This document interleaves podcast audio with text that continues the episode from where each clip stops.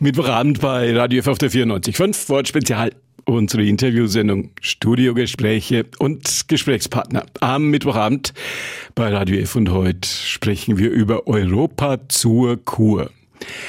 Mythos Davos. Wenn man in die Münchner Straße reinkommt, großes Plakat am Rathenauplatz ist, glaube ich, auch eins. Die Ausstellung, die Sonderausstellung des Germanischen derzeit noch bis zum 3.10. zu sehen.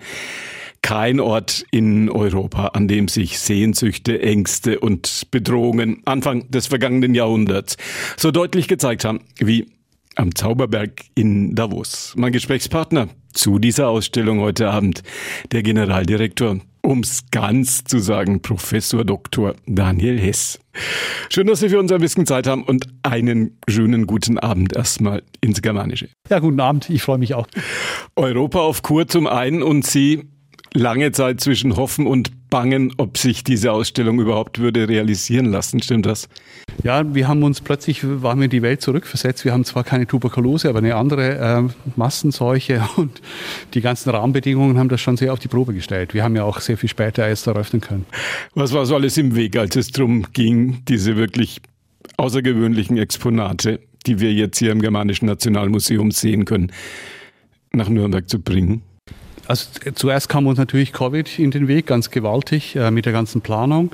Wir konnten dann rechtzeitig, Gott sei Dank, die Ausstellung verlängern, sonst hätten wir sie jetzt gar nicht zeigen können. Und dann kam der große Schnee in Davos äh, in den Weg, weil wir konnten dann den Transport nicht äh, vollziehen.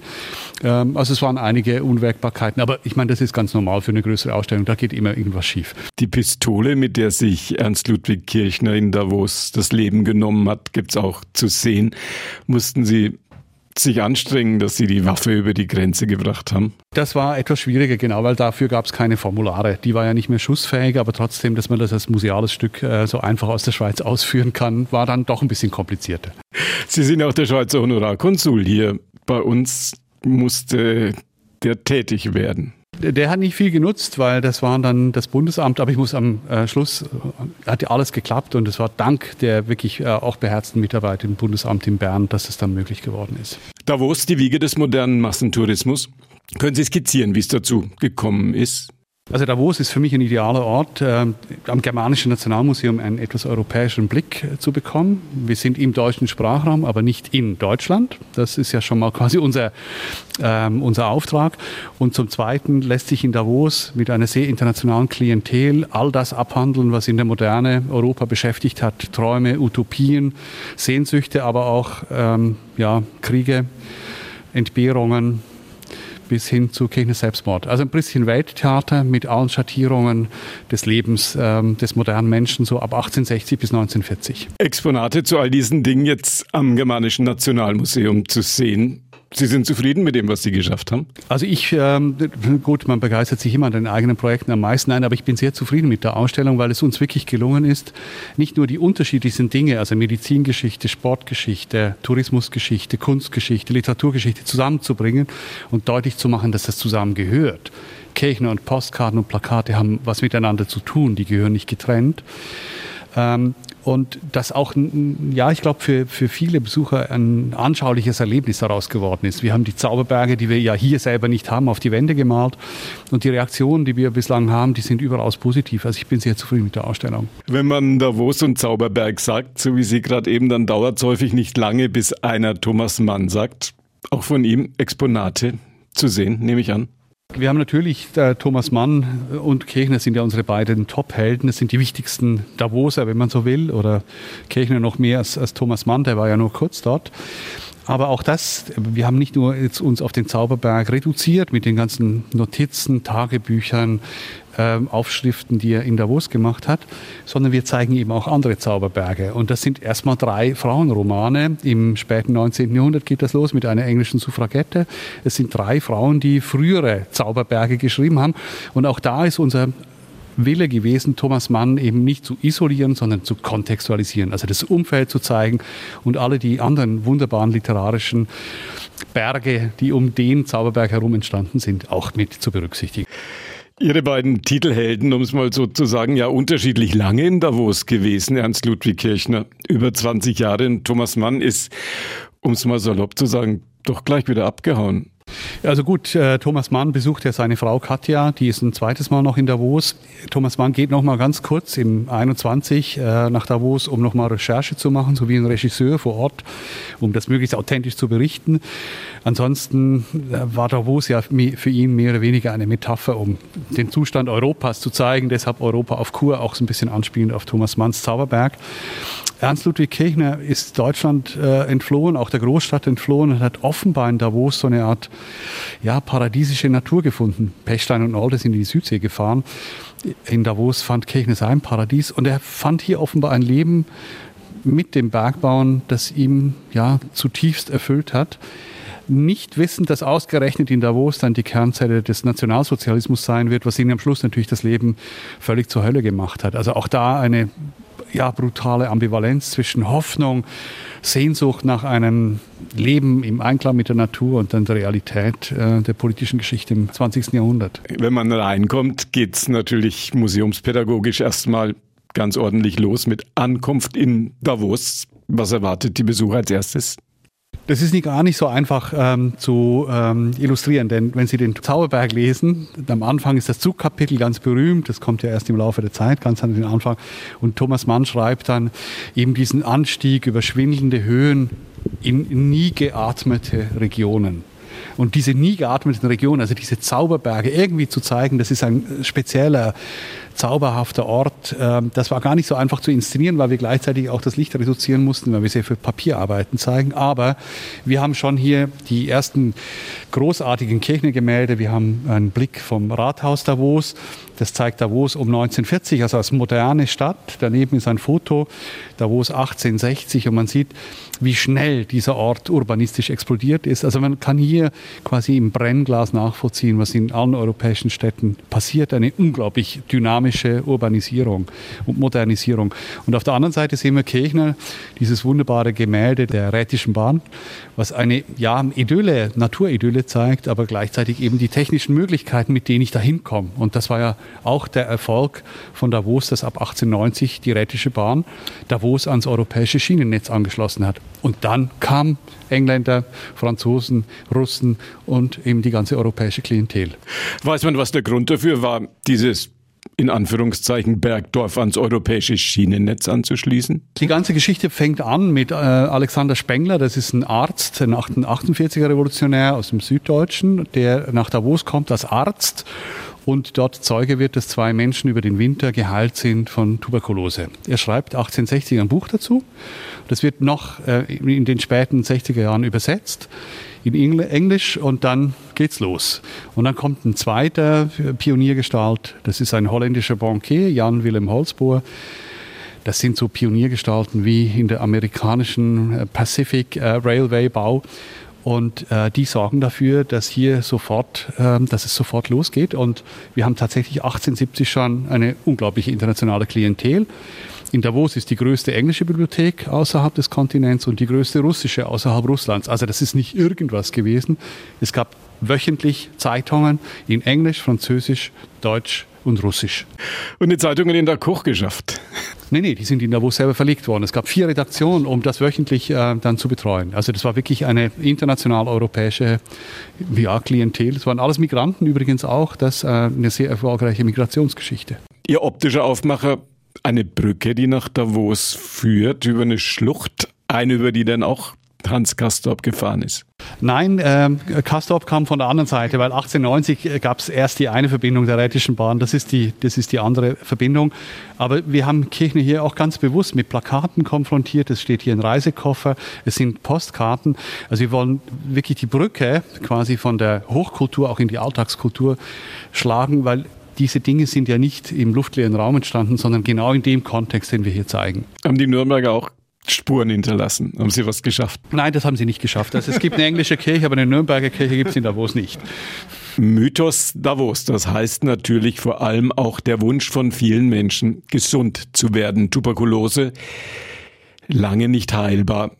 So haben viele gesagt, lässt sich in Davos bändigen. Zeugnisse dazu sicherlich auch in der Ausstellung. Wir haben hier die, die Spuckflaschen, dieser berühmte blaue Heinrich. Wir haben auch das äh, äh, Ärztebuch von, von Spengler. Das ist zum ersten Mal, glaube ich, jetzt auch überhaupt wissenschaftlich äh, erarbeitet worden.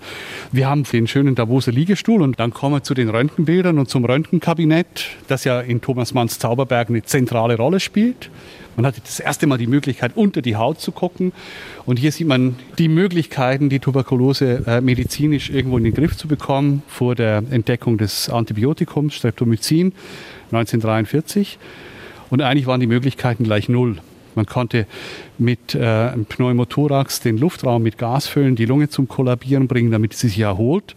Mit Röntgenbild konnte man nur feststellen, wo äh, die Lunge besonders angegriffen wurde. Aber bis auf dieses Stillstellen der Lunge und die Erholung, die Ruhe, konnte man eigentlich nichts tun. Und das schreibt ja auch Thomas Mann, es war ein gutes Geschäft, das sehr, sehr viel äh, Finanzen abgeworfen hat. Aber 1895 entdeckt Konrad Röntgen die nach ihm benannten Strahlen.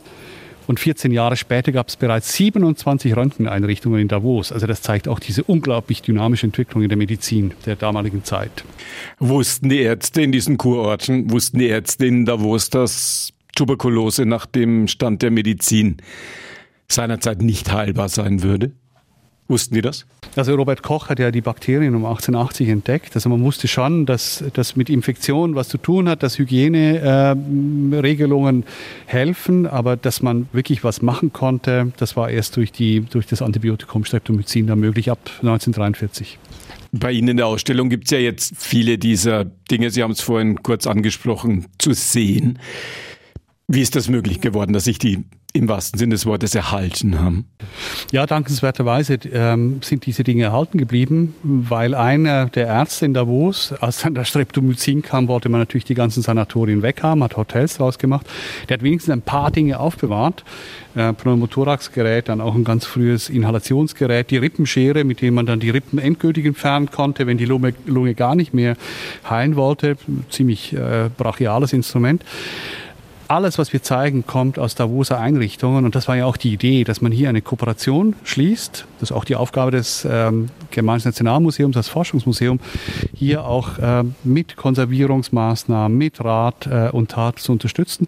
Und die Ausstellung wird ja dann ab 28. November bis im Oktober 2022 in Davos nochmal gezeigt werden. Ein bisschen anders, auf verschiedene Häuser ähm, übertragen. Aber die Idee war auch damit, einen Beitrag zu leisten in Davos, der Kultur im touristischen ähm, Angebot irgendeinen einen anderen neuen Stellenwert zu geben. Viele Bilder, wunderschöne Gemälde von Ernst Ludwig Kirchner, der ja weltweit mittlerweile ein gefragter Künstler ist bei den Auktionen Millionensummen, die zum Teil für seine Bilder bezahlt werden, kontrastieren mit einem Original-Sanatoriums-Liegestuhl, den Sie da auch haben. Ja, der, der hat, äh, den habe ich vom äh, Leiter der medizinhistorischen Sammlung in Davos erwerben können. Der hat nämlich, ich habe ihm gesagt, du, ich brauche unbedingt einen Liegestuhl noch in der Ausstellung. Er hat gesagt, naja, ich habe noch einen zweiten in der Garage. Wo ich aha, willst du ihn haben? Natürlich wollte ich ihn haben. Jetzt haben wir ihn für die Sammlung angekauft. Der war äh, original, der kommt aus einem Davoser Sanatorium. Und die Körperhaltung ist identisch, ob ich auf diesem Liegestuhl liege oder in einem Bob sitze. Aber die Erfahrung der Zeit ist eine völlig diverse. Hier geht es um eine katastrophal äh, große Entschleunigung bis zum Tod und dort um eine Beschleunigung auf Hundertstelsekunden. Und das sind eben diese Kontraste, die wir ganz deutlich machen wollten, diese Gegensätze, die Wahrnehmung der Welt aus der horizontalen Perspektive, also aus der liegenden eines Kranken, ist eine völlig andere, als wenn ich gesund auf die gleiche Landschaft blicke.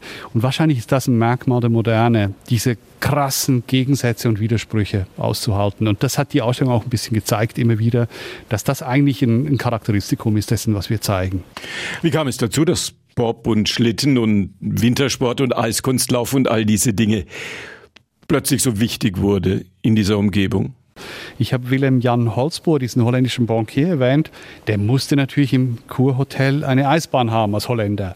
So kam die Eislauferei nach Davos und führte dann um 1900 zur größten Natureisbahn mit vielen internationalen Wettbewerben. Dann haben wir eine Vitrine für Arthur Conan Doyle, den Schriftstellerfinder von Sherlock Holmes. Der musste übrigens sterben, weil Conan Doyle hatte keine Zeit mehr daran weiterzuarbeiten. Er wollte Skifahren. Conan Doyle äh, hat das Ski- und Schlittelkultur ähm, in Davos nochmal ganz stark befördert, internationalisiert. Es gab frühe Skandinavier, die haben Skier mitgebracht und dann haben die Davoser Wagner gesagt, Ja, das können wir auch. Der Davoser Schlitten ist erfunden worden, ist gebaut worden.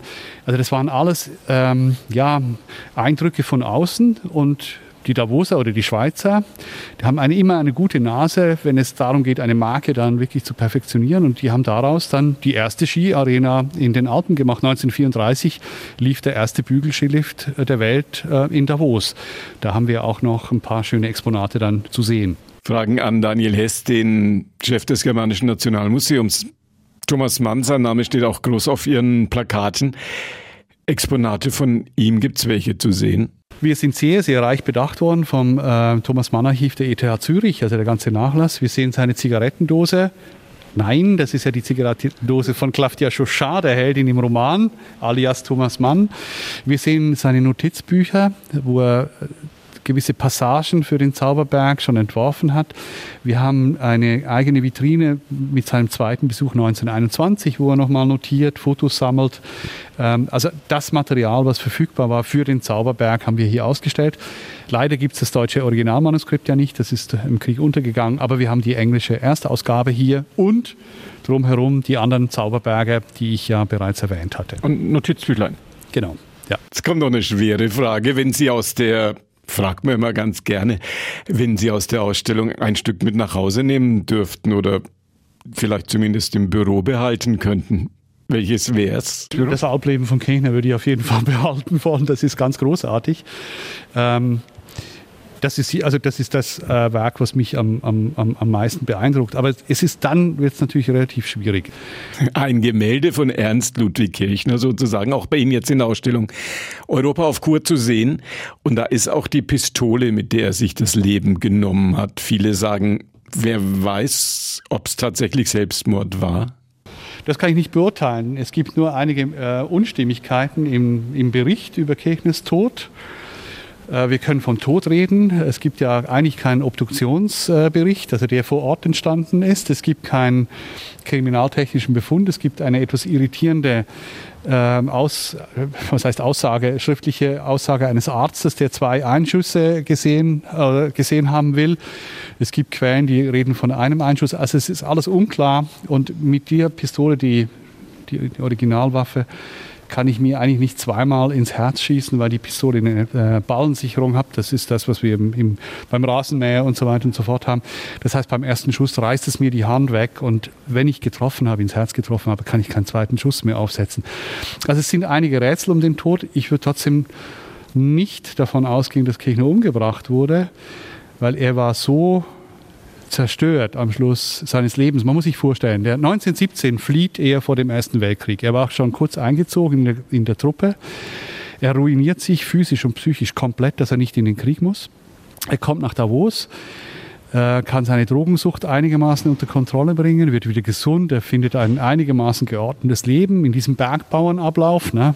Melken am Morgen, Melken am Abend. Es gibt einen rhythmischen Tag, der auch Hilfe und, und, und, und eine Orientierung gibt. Und er hofft, das haben viele andere auch gehofft, dass in der Schweiz irgendwie nach dem Ersten Weltkrieg ein neuer, friedvoller Mensch entstehen müsse. Es waren ja viele Flüchtlinge, die im Ersten Weltkrieg in die Schweiz ge geflohen sind. Und dann stellt Kirchner zehn Jahre später fest, dass in Davos die Keimzelle des Nationalsozialismus in der Schweiz ist. Das heißt, er wird als entarteter Künstler äh, aus der Akademie rausgeworfen. Er hat im Prinzip äh, keinen keine, keinen Rückhalt mehr. Äh, er sieht überall die ganzen Nazi-Aufmärsche in Davos. Wilhelm Gustloff war ja dort der, der quasi der, der Obernazi. In der Schweiz bereitet sich das Militär vor mit ersten Manöverübungen. Es gibt ein Foto, wo wir übende Schweizer Soldaten direkt neben seinem Stall sehen. Das sind drei Meter neben seinem Wohnhaus. Das heißt, hier, hier treut sich etwas zusammen. Er hat zusehends Probleme, er hat wieder Drogen genommen, er hat Schwierigkeiten mit seiner Partnerin, da ist mal noch die Idee, dass man heiraten will. Das Leben gerät komplett aus der Bahn und am 18. Juni, ja, äh, erschießt sich Kirchner, nach dem, was wir wissen, mit der Pistole, die kommt aus dem äh, Nachlass, ähm, ob er zwei Schüsse abgegeben hat. Keine Ahnung, das können wir nicht mehr nachvollziehen. Aber dass Kirchner in dieser völligen hoffnungslosen Verzweiflung seinem Leben ein Ende setzte, das glaube ich, das muss man nicht bestreiten. Europa auf Kur. Ernst Ludwig Kirchner, Thomas Mann und der Mythos Davos. Eine Ausstellung mit ganz großen Geschichten. Noch bis Anfang Oktober im Germanischen Nationalmuseum. Der Chef stimmt zu. Ja, und natürlich ist am Schluss, kann man sich fragen, darf man sowas wie eine Waffe eines Selbstmörders ausstellen? Da haben wir lange diskutiert, aber es geht darum, den Krieg, diese ganzen Ernüchterungen, auch die Nazizeit, als etwas zu zeigen, was zutiefst erschütternd ist. Und wenn ich das nur in Flachware zeige, mit Postkarten, Postern und so weiter und so fort, dann hat das, glaube ich, nicht die Wirkung, die der Besuch auch haben soll. Und das haben wir uns entschieden, weil es ist ja keine Sensationsgier, dass wir die Waffe zeigen, sondern die Waffe ist wirklich Dokument, dass ein Mensch so verzweifelt war, dass er sich das Leben genommen hat. Und die Zeiten, die wir hier zeigen, die zeigen ihm diese ganz krassen Gegensätze von Friedenshoffnung, Utopien, von einem schönen Leben ähm, in der Natur, aber eben eine Non-Stop-Folge von immer neuen Kriegen und entsetzlichen Ereignissen. Auch das ähm, ein Stück unserer modernen Geschichte. All das gibt es zu erleben im Germanischen Nationalmuseum. Der Chef dort, Professor Dr. Daniel Hess, heute Abend mein Gesprächspartner in Ford Spezial gewesen. Ihnen weiterhin viel Erfolg mit Ihrer Arbeit. Danke für Ihre Zeit und viel Erfolg mit Europa auf Kur. Vielen Dank meinerseits. Und das war die heutige Ausgabe von Vorort Spezial, unsere Interviewsendung. Europa auf Kur unser Thema. Günther Moosberger war Ihr Gastgeber. Bei uns geht's den 21 Uhr Nachrichten entgegen. Das Gespräch mit Daniel Hess können Sie nachhören. Ab 21 Uhr www.radiof.de Vorort Spezial oder auf unserer Plattform podu.de Vorort Spezial. Ihnen danke fürs Zuhören und noch einen gemütlichen Abend bei Radio F auf der 94.5.